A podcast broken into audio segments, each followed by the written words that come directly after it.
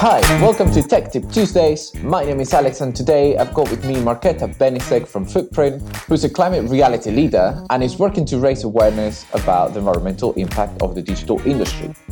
Today, Marketa tells us about the three reasons why you should care about your digital carbon footprint.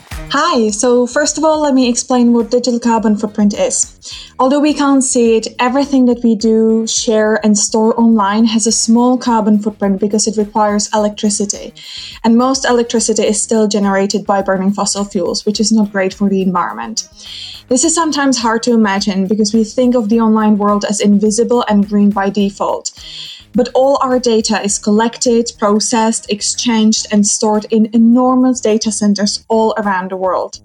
And these data centers require electricity 24 7, not only to power the servers, but also to prevent them from overheating. And since there are more and more people using the internet, and the majority of them now have more than just one internet connected device, the world's digital usage is becoming enormous. And it accounts for approximately 3% of the global greenhouse gas emissions, which is more than the entire aviation industry pre COVID. So, today I wanted to share with you my top three reasons why I think that people and businesses should care about their digital carbon footprint.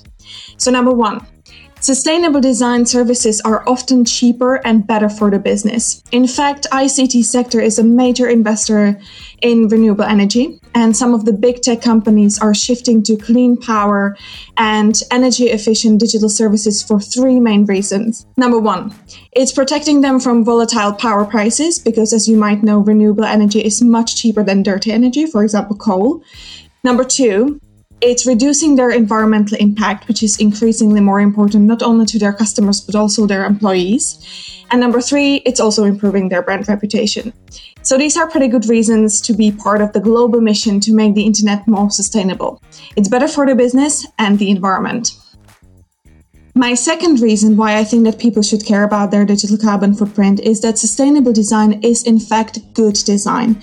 What I mean by that is that if we follow the best practices of good web design or software design, we will create products that are faster, cheaper, more user friendly, accessible, and all of that can improve your ranking and conversion. So, again, sustainable digital products are good for your business. And the third and final reason is that we should get better at organizing and managing everything that we've created online. Because all digital services are invisible or intangible, we tend to not prioritize and manage them, which contributes to a huge amount of digital waste.